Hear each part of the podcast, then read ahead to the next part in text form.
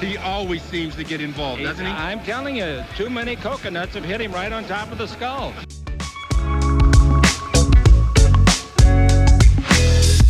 Well, I think uh, Anthony will be a great acquisition. He can do it all. Avery, whose show is this?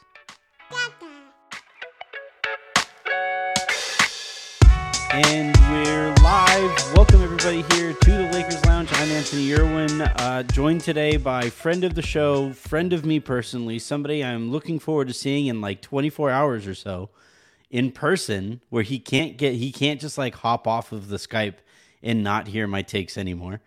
Uh, Matt Moore of the Action Network. How you doing, buddy? I'm doing well, man. Thanks for having me on again.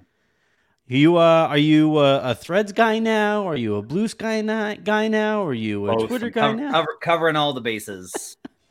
uh, Threads is tough because there's not a desktop app, so I'm like, Yeah. I don't, I just, I, I don't know how you're posting as much as you have to like, you're like, hit me up on Threads to, to post this, and I was like, how did you type this out? Like, I don't understand. Like, how did I don't know how to do all this? And Uh-huh. I'm pretty. Here's the thing: I'm pretty good with technology, but I gotta have the tools, and like a lot of these things are just not giving me the tools to do this stuff. Yeah. So, um, I like Blue Sky, but if it looks like Threads is gonna win, I'll be on there as well. So I what I did for Threads because I cannot type, you know, because of the same problem you're talking about with desktop. I actually copied the text from the tweet that I was going to send into Slack, grabbed it from Slack on my phone, and then threw it on Threads. Elon Uh, Musk, man, thanks for doing this, man. Just thanks so much for putting us through this, buddy. Appreciate you for just making everyone's lives a little worse every day. It's just unbelievable. It's wild how he fumbled the bag. Like Dennis Schroeder is like, dude, what the hell? Like, At least does me a little bit of that back up with Toronto, which that doesn't make it. Yeah. But yeah. Yeah. Um, all right. So today's show, uh, we are going to talk about uh, the offseason that the Lakers have had so far. It is now just about over. I think right now they're basically deciding between Tristan Thompson and Colin Castleton for their 14th roster spot. Um, I'm going to, for up until this point, I've thought and been told that it was probably going to be Thompson as kind of like a locker room presence, Jared Dudley who can get in there and occasionally if Jaxson Hayes is not, you know, up for the task that night, get in there and mix mix things up a little bit. But um, the more I have kind of looked at their books and stuff, and given how close they are to the tax, I find myself wondering if they are instead going to go with Castleton, who would be signed to a deal about two ish million less than Thompson is going to make. And uh, if they do that and leave that 15th roster spot open, I think they are either right below or right at the tax, but certainly close enough that they can get under it by season's end, which I guess is is is still kind of similar to where they would be with Thompson, but this would get that just about done right at the very beginning of the season. So as that might be the roster, as it looks like they'll have 14 guys going into it next year, they pick up Vincent, they pick up Taurean Prince, uh, they pick up Jaxson Hayes, they bring back Rui and Reeves and D'Lo um, to add to. Oh, they also opted into the Jarred Vanderbilt deal, which uh, which is crazy because I not crazy that they picked it up, but crazy that I had no idea that it was an option. Um, there was that that was not anywhere that I was seeing, but um, but yeah, that is going to be basically their team next year. And Matt, you are you work for the Action Network. You guys, in my um, maybe slightly biased opinion, uh, put together the best betting content I think um, out there.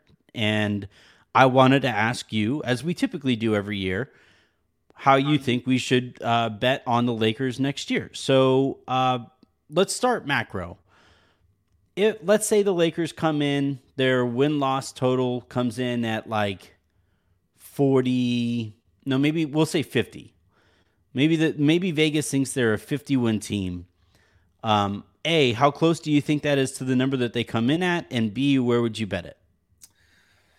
The Lakers are fascinating from this perspective.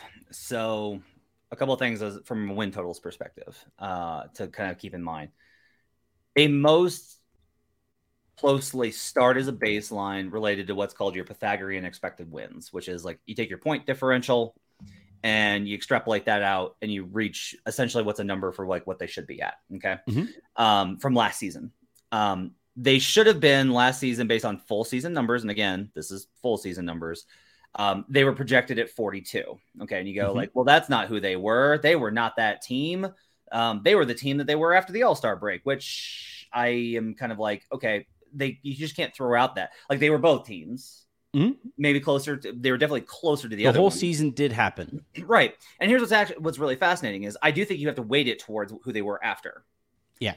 after they were 51. Mm. So we have a 42 and we have a 51. and so the question is, where in there do you do you run out when you factor in for what they look like from the from what, how the offseason and the playoffs turned out as well? You also have to factor in that there's always a Lakers bump. They are the most public team in the NBA. They Yeah. are the Dallas Cowboys of the NBA. So they are always going to take on public money. Um, and bookmakers have told me this that there are teams that they will that are public that they will artificially bump higher, knowing they can get away with it. Yeah. And there are teams that they bump lower, knowing they can get away with it. So Memphis, they'll always drop it. Like Mhm. they will always drop it because nobody's like they want to get money on that on that action. Nobody bets Memphis most years. This is this era is a little bit different with how popular they are, but like a random team that's like oh the Magic are going to come in probably lower than what Yeah. they would be at baseline because you adjust for how public they are. Um, as we kind of like look at all this, I'm with you in and how you've presented what they've done with the offseason, which is fine to good, I think is a really good definition of what they did. Mhm. Um, it's somewhere between fine and good.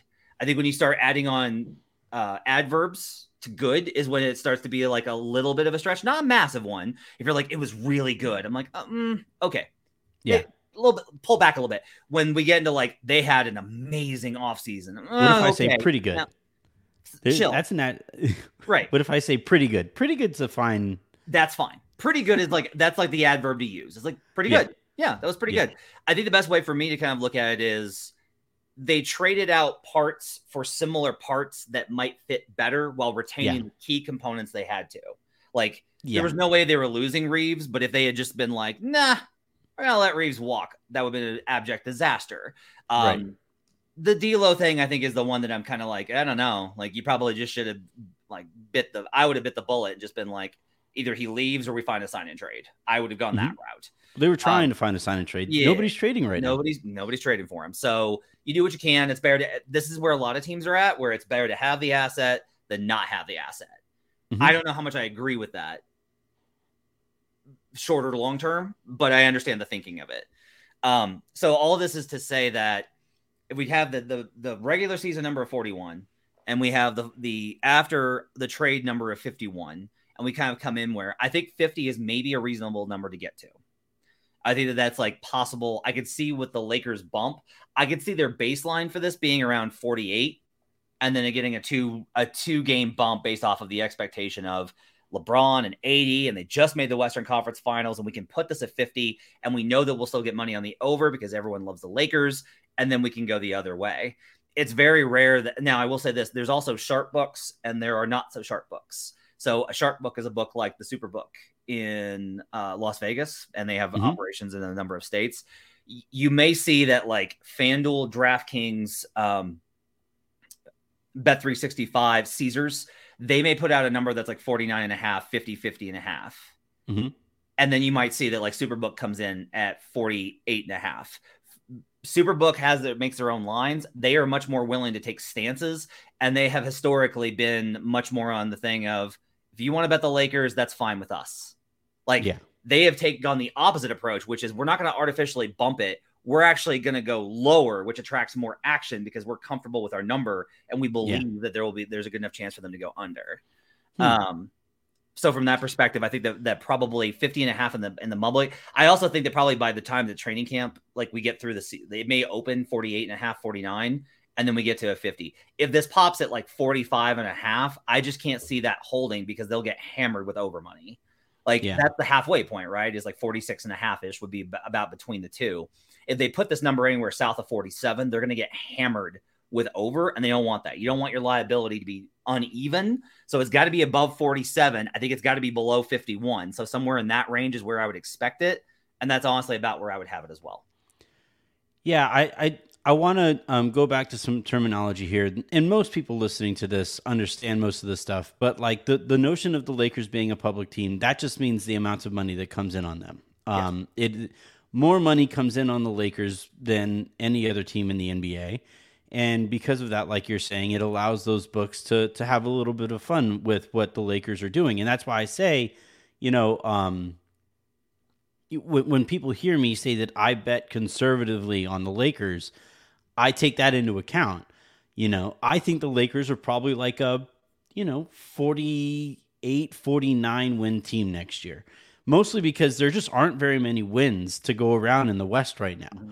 Like the until Portland trades Dame, which we think is going to happen, um, but until that happens, the only team that we can say is going into next season like not trying to to win is San Antonio and all they all they did is add a prodigious talent in, in, in Victor Wembanyama, you know. So outside of that, and you know, yeah, like over the course of the season, you'll you know you'll have teams that start the year wanting to do one thing, and then they'll realize, okay, yeah, we aren't going to win much in this crazy West or whatever, and they'll fall off too.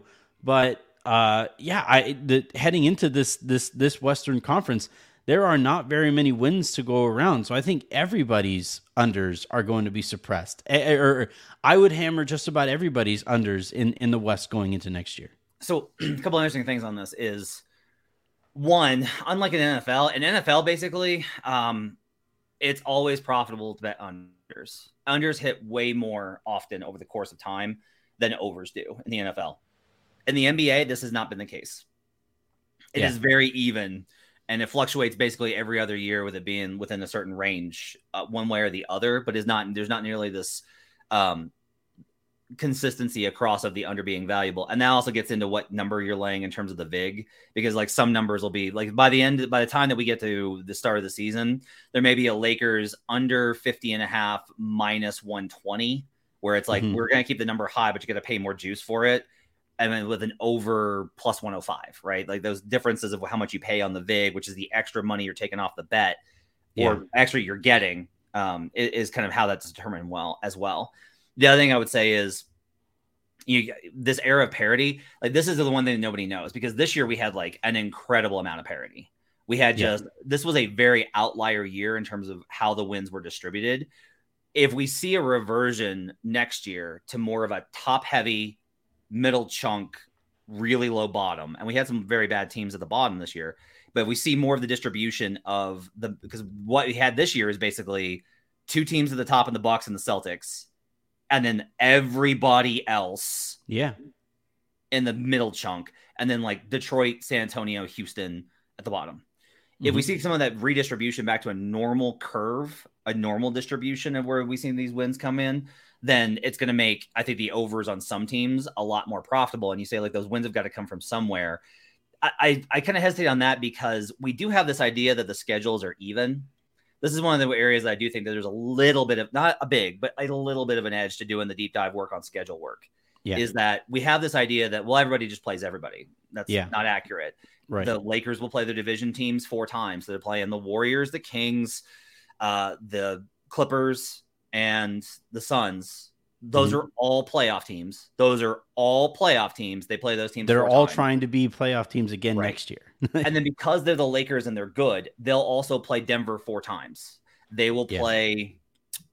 I'm trying to think who else they'll, they'll, they'll play some of the other good Dallas. They'll probably play four times because mm-hmm. you want those national TV games. So the Lakers schedule will probably be a little bit tougher than yeah. average it washes out for the most part because also it doesn't. You can have a game where it's like, oh, they had to play Dallas twice. Oh, but Lucas set out tw- you know two of them. Yeah. So it all kind of evens out over the course of a six months, way too long season.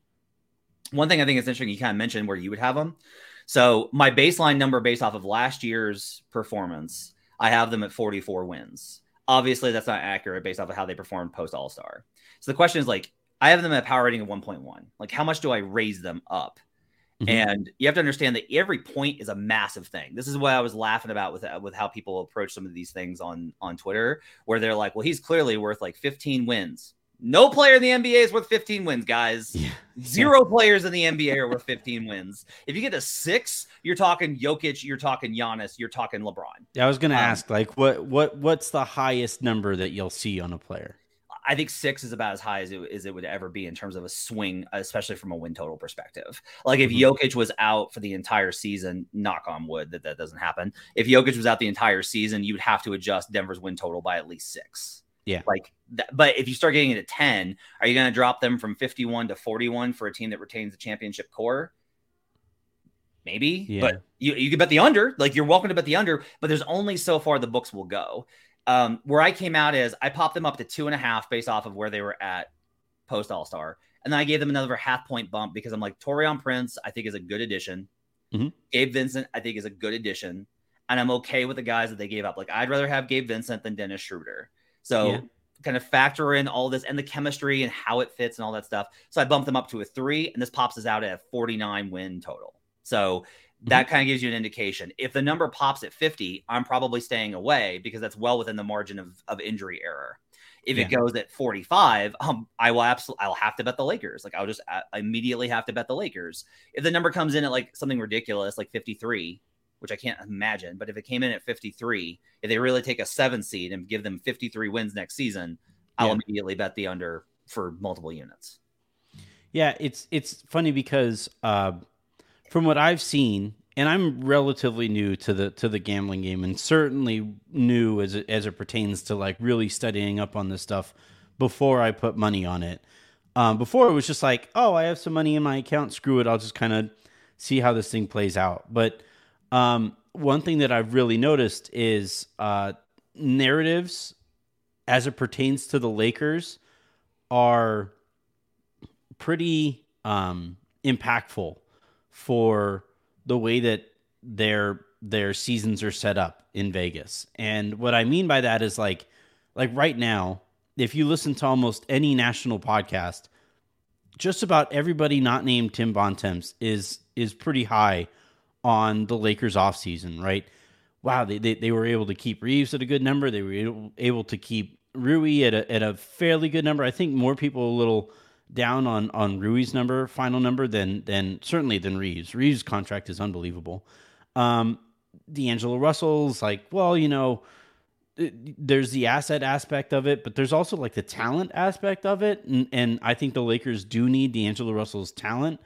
But what I'm saying is is Vegas, uh, you know, kind of takes that into account and um, applies that by what people are listening to, and and will inflate some stuff based on what the narrative is about the Lakers. And and that's why again, people take it as if I'm betting against the Lakers, that I routinely bet against the Lakers. But I would I would more frame my approach to betting the Lakers as a wait and see kind of thing. Like you're talking about. There is so much gap here between where the Lakers could finally stand on this uh, i- i- as it pertains to just this one bet um, that like it, it's it's it's impossible really to say right now how I feel about them going in.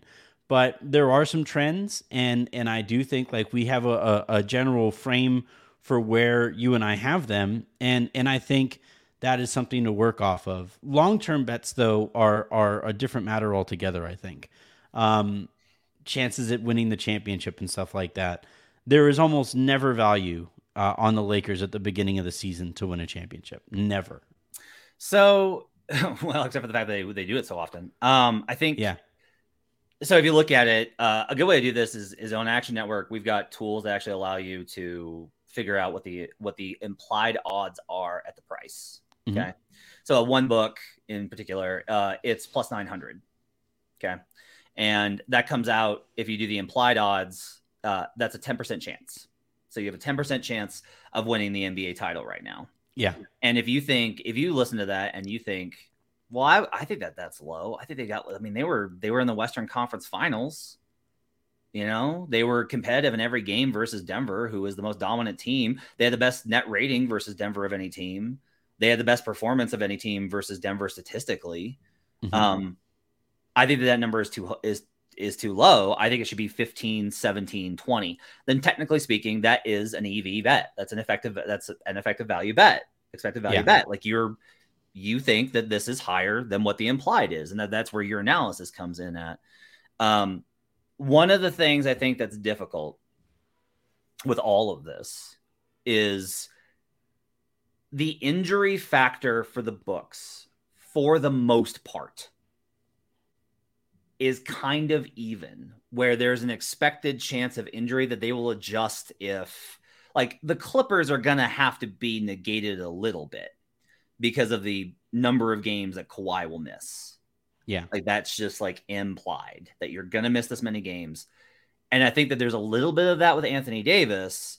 But for the most part, these numbers are primarily set based on the idea that they're going to be healthy.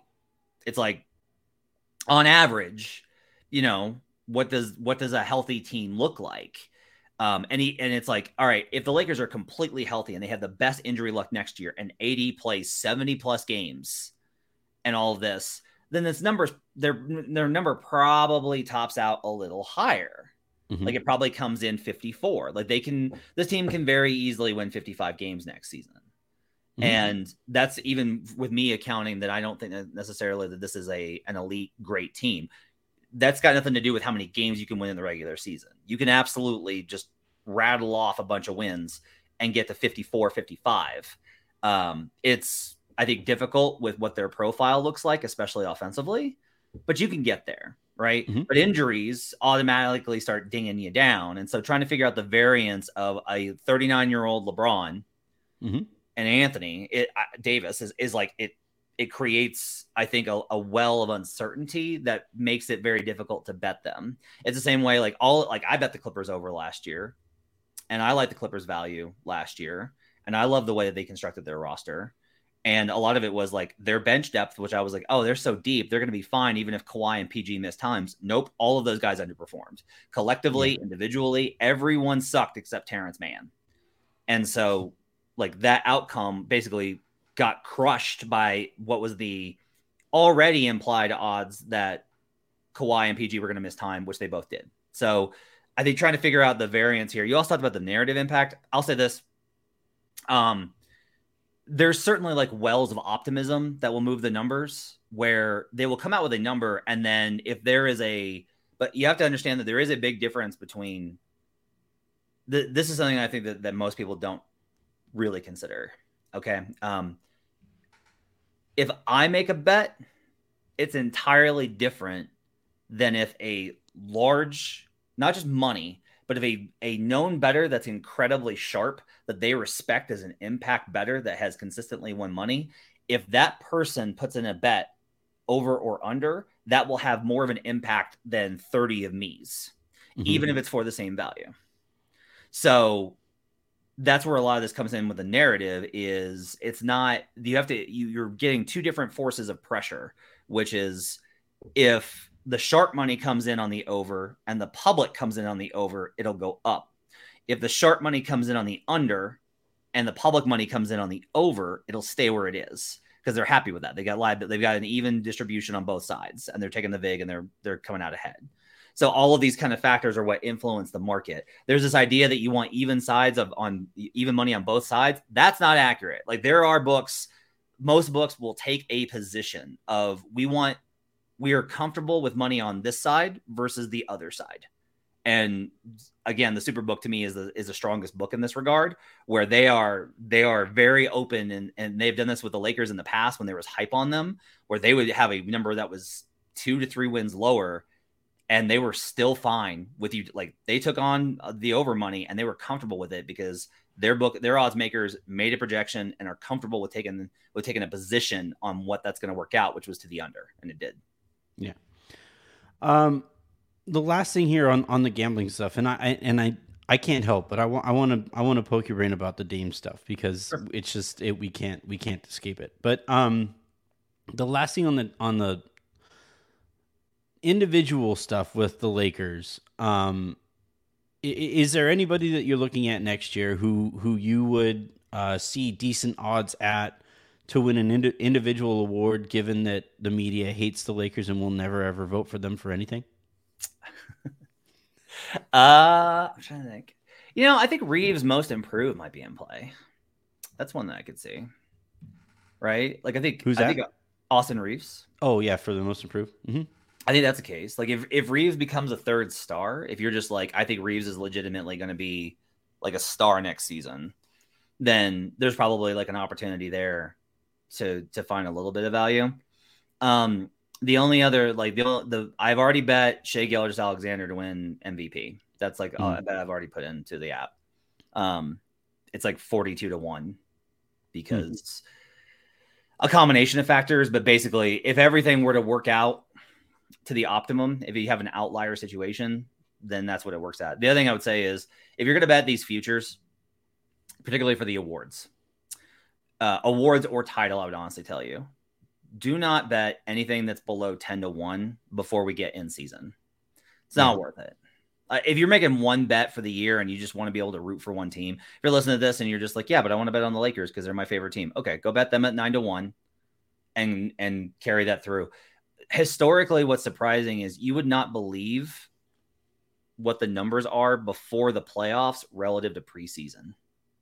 6 Mhm. months of data, all those games played, all of the injuries, all of the variants, how many things can change, and you're very rarely getting a lot of value.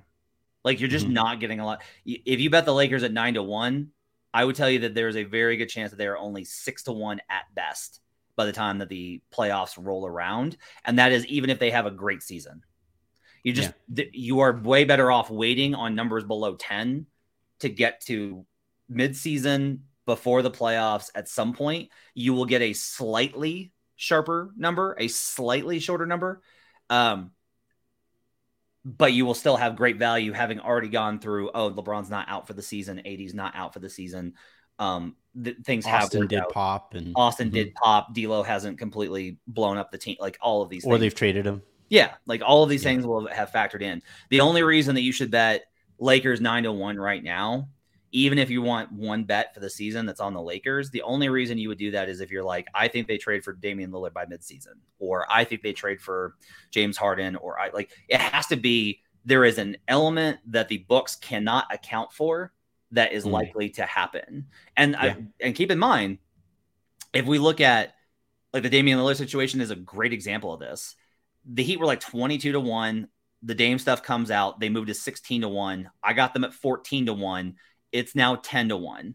That's not even indicative of where they will be after the trade is done because the books have to count in the the variance of what if they don't get him. Like until it's done, they can't move that number to where it should be. Yeah. Which is probably they moved to four and a half to one or less, which is where about the Bucks are. Like they will have to move them dramatically. And like that's a situation where I got EV, but I'm betting multiple teams to win the championship all through the season. Like I build portfolios of a bunch of different teams. Yeah. Except for the Sixers. Um had the La- I had the Lakers as part of that portfolio last year because I was just like, what Yeah. if what if they're just really good? Um, and so like that's something to keep in mind. If you're looking to bet one team, and especially if it's the Lakers, wait, you'll get a better price later on. Yeah, and, and like if LeBron tweaks a hammy, that that number's gonna drop lower, and you know, like Correct. it's just those are the, yeah. That's why I say I almost never like that's that's the most popular bet that people ask me about, and I always feel like such a wet blanket when I say stay away because that's the one that like people are like, well, well, you know, the Lakers nine to one to win a championship. I'm like, I'm I'm telling you, just just wait for like a week. Anthony Davis is going to stub his toe. and He's going to miss two weeks, and that's when you can jump on the Lakers at like fifteen to one. And I will note that number I gave out for nine to one is for the West. They're 15 to one to win the, ch- the title, right? Yeah. And so if you're like, okay, but I, I want them to win the entire thing because it's only one more round, that's like 6.25%. And if you're just like, well, I think they have a 10% chance of winning it, again, you have EV. But I would also tell you that even at 15 to one for a team like the Lakers, you'll get a better price later. Like you mentioned, um, this is my favorite, the, uh, not favorite, la- not this last season, the season before, 21 22. Steph goes down with an ankle injury in January, I think is when he got hurt. Yeah. And immediately the books have to react. So the odds for the for the Warriors go way, way down. Yeah, And if you paid attention I bet to- them then. yeah, if you pay attention Yeah. to like the beat writers, Anthony Slater and Tim Kawakami and Marcus Thompson, everybody's is is tweeting quotes from Kerr that's like, yeah, we don't, you know, we're pretty confident he'll be back for the playoffs. And that like all the intel on background too of like the Warriors are confident he'll be back for the playoffs. Mhm. Once I heard that, it's like this is an ankle tweak. He's gonna be back and he's gonna be fine. And then all of a sudden these odds are gonna look ridiculous. But Yeah. they have to account for that injury. Like Yeah. j- they have to react to things that happen. And so you're able to get better prices on there if you're able to say, okay, but he's not going to miss the playoffs. He's going to be back and he's going to be fine. This is an ankle tweak. It's fine. Mhm. And we got really good prices on the Warriors because of that. So again, same thing with with the, the Lakers where it's like, yeah, LeBron tweaked a hamstring. He's going to be out a month. The odds are going to drop and you'll have a better price on him then. Yeah. Now, Um, uh, hold on, I got one more thing for you. Yeah. Because you mentioned like the long term stuff. When we start to narrow down, the division is maybe where you can find some value. Hmm. Because they're gonna have to be 50 is uh, 50 if they're, at 50 that's a high number right because like i don't expect Mhm. the kings to be 50 even after last season so it's like the suns are going to be above above 50 they'll be probably 51 and a half 52 and a half. I would be shocked if the suns were not 52 and a half. So you're going to get a plus number on the lakers. So if you just want to narrow it down to i think the lakers will be better than the warriors the suns and the kings and then the clippers are the clippers. If you want to like just get into that range you'll probably be able to get them at a pretty good plus number. Like that's the kind of bet where you can get better value because again that's a, a thing that will change once they start playing games. If the Lakers jump out to a 10 and 1 start, then that number is going to go to a minus really quickly, even if the Suns are still anchored as the favorite. last year was the first time a five-team division all made the playoffs, right? I think so. that Yeah. had does that like and and all teams um well I you could make the argument well we got to see what happens with James Harden. If the Clippers get James Harden though, this is the best division of all time, right? Like this is it, Uh, oh, hmm, because like you'd have to look at like the Southwest Division back when you Yeah. had the Spurs and the Mavs and the Rockets were good, Yeah. right? But but like this is pretty damn. this is this is insane. Like that, like it, it really- and and you're playing those guys like once a week, basically. You know, by by you know, it's just it's a bananas team. I'm looking at uh yeah, so like here's a good comparison for you, okay? Um be, and this one actually would be better because all five teams were good. Um 2009 was a really pretty great year uh for that Southwest division. Like that's an incredibly good year. The Atlantics had some runs. Um, but like it- 08 is probably the better one. The Hornets had 56 wins, the Spurs had 56 wins, the Rockets had 55 wins, the Mavericks had 51 wins. But you had the Grizzlies that won 22. So if you if, Yeah. like there's no there's nobody to beat up in this division this season. yeah, Like they're they're all good unless somebody falls apart. Right. yeah. Unless somebody And- gets hurt, and then everybody beats up on them. yeah. But So- even then, I will say, uh, you know, I talked about the schedule and it does matter, but it, there's so much freaking variance, especially I think with this one, where it's like, yeah, you got to face the Clippers, but are, are Kawhi and PG playing that night? probably not. You know, with the Lakers, it's genuinely like, are they hurt? Like it's just Yeah. like, are, are LeBron and, A- and AD hurt? Versus a Yeah. rest management thing. The Warriors is a little bit of a rest thing. If you get if the league gives you because like the Wolves beat the the Nuggets twice last year because they got the Nuggets three times on a back to back. Mm. Like if the league gives you that kind of schedule, you got a real opportunity to rack up wins in the division. Yeah. All right. Uh, really quickly, I want to talk about Dame and uh, the free agency that uh, stars want in trade demands, and the notion that teams owe it, to, like like Portland owes it to Dame to send him to Miami. And I know that I'm not necessarily the best uh, voice to to in this discussion because of the way that things went down with Anthony Davis. Mhm. But even with AD, the Lakers still gave up a boatload Yes. of picks Yes. and they gave up really talented young players. Right, Lonzo went on and got a max contract later. Uh, Brandon Ingram ha- is on a max contract right now. Josh Hart was a playoff impact player. Um, even Larry Nance Jr. was was you know had had some flashes here and there too. So like, if we're comparing the the hauls that we're talking about for Dame and and and AD, it's no comparison because right now the offer I believe stands at like Kyle Lowry, Tyler Herro, and a couple picks, maybe a couple pick swaps.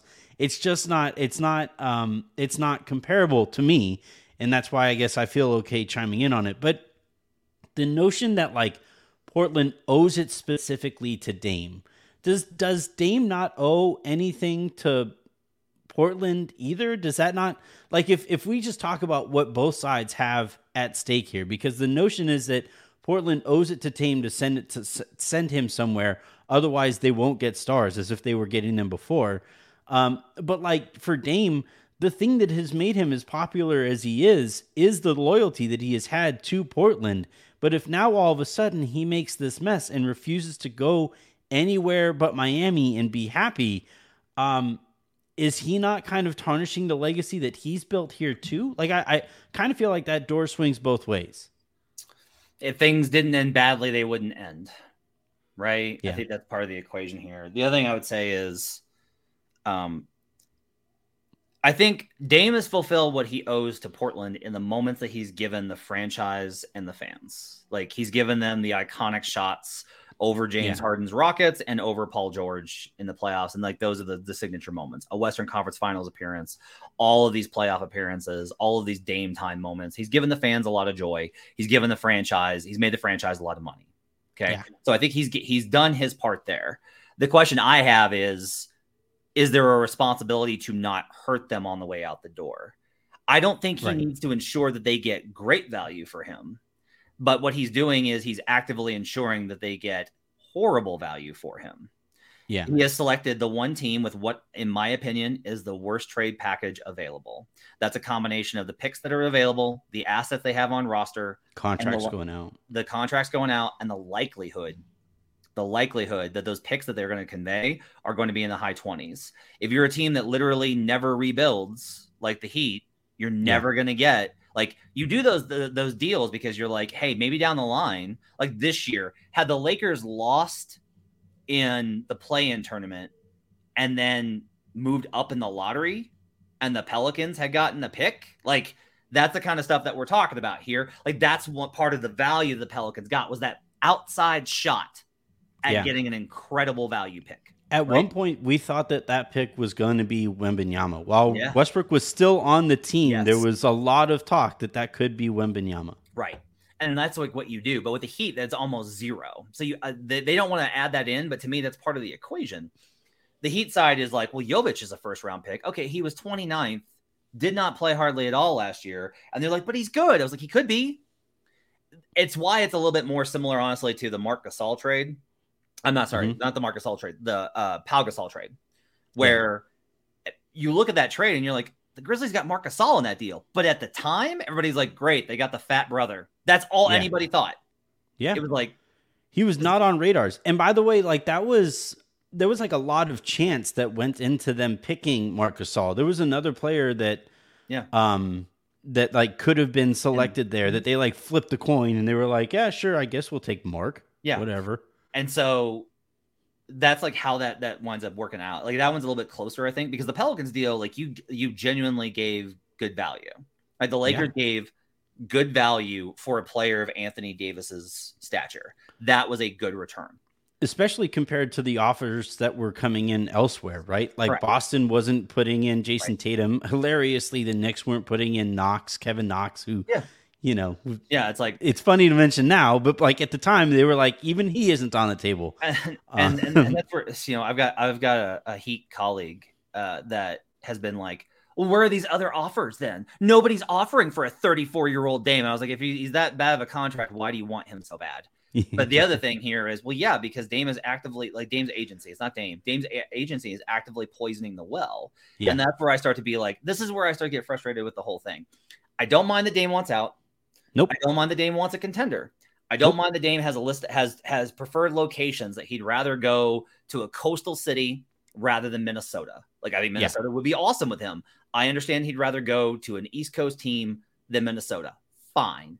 But when Yeah. you're like, it's only one team, I start to be like, eh. And then this when isn't free agency. yeah, Like, and then it's like it's only if you wanted to go to Minnesota, don't take the extension. and you're forcing Portland to take what was obs- is objectively the worst offer available for a franchise superstar. And if you go like, but Dame's the reason, like Dame's made his own value.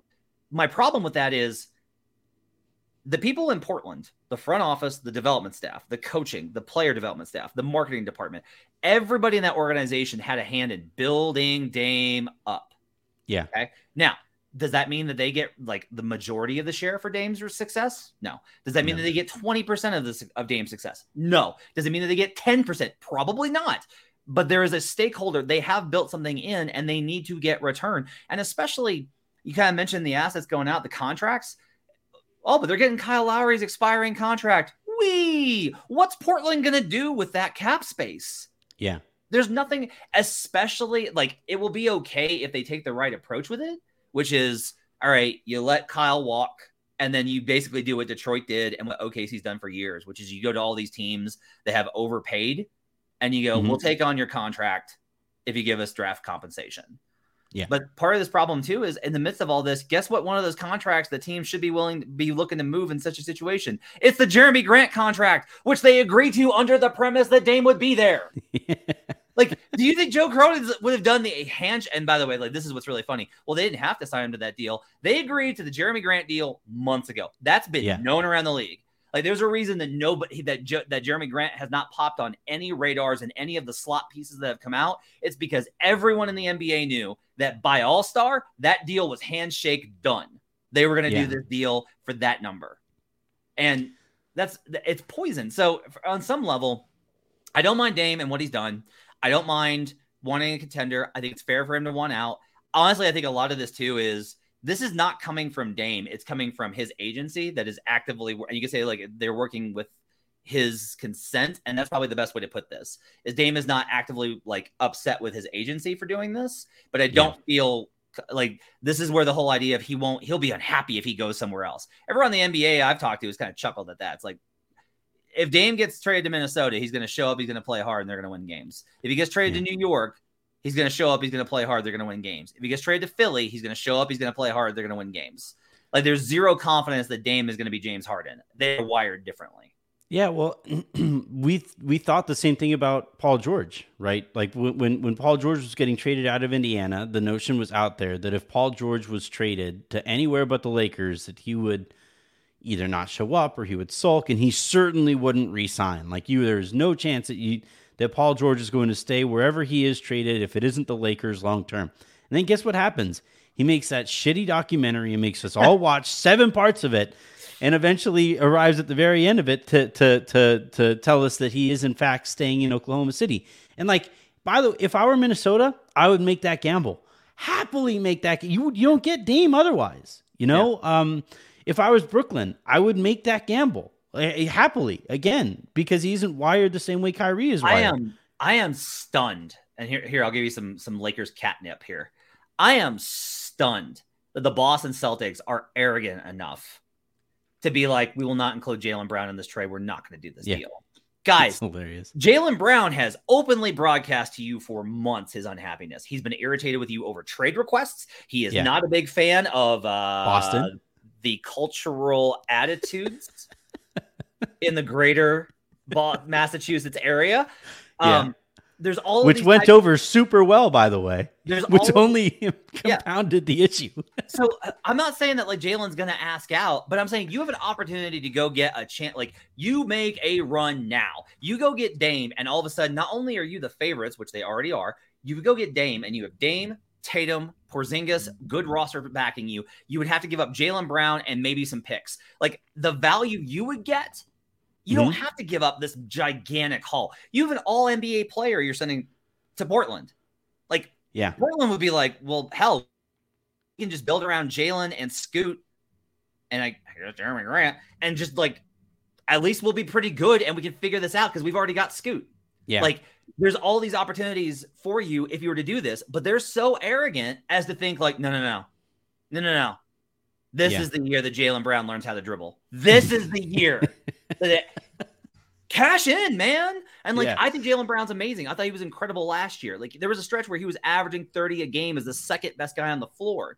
But you have a chance to go if if if you're serious and you're like banner 18's the goal, and your problem has been that you don't have a point guard, go get Dame. yeah. Yeah, you will miss Same on Jaylen. Brown's last. You will miss on Jaylen Brown's last six years of his career, which will last longer than Dame and be better than the next six years of Dame for sure. Yeah. But like that's you do have to choose, and Yeah. this is a great opportunity for him. So it's baffling to me that that Boston as great as Jaylen Brown is, and I do think he's awesome, that Boston has his ultimate trump card.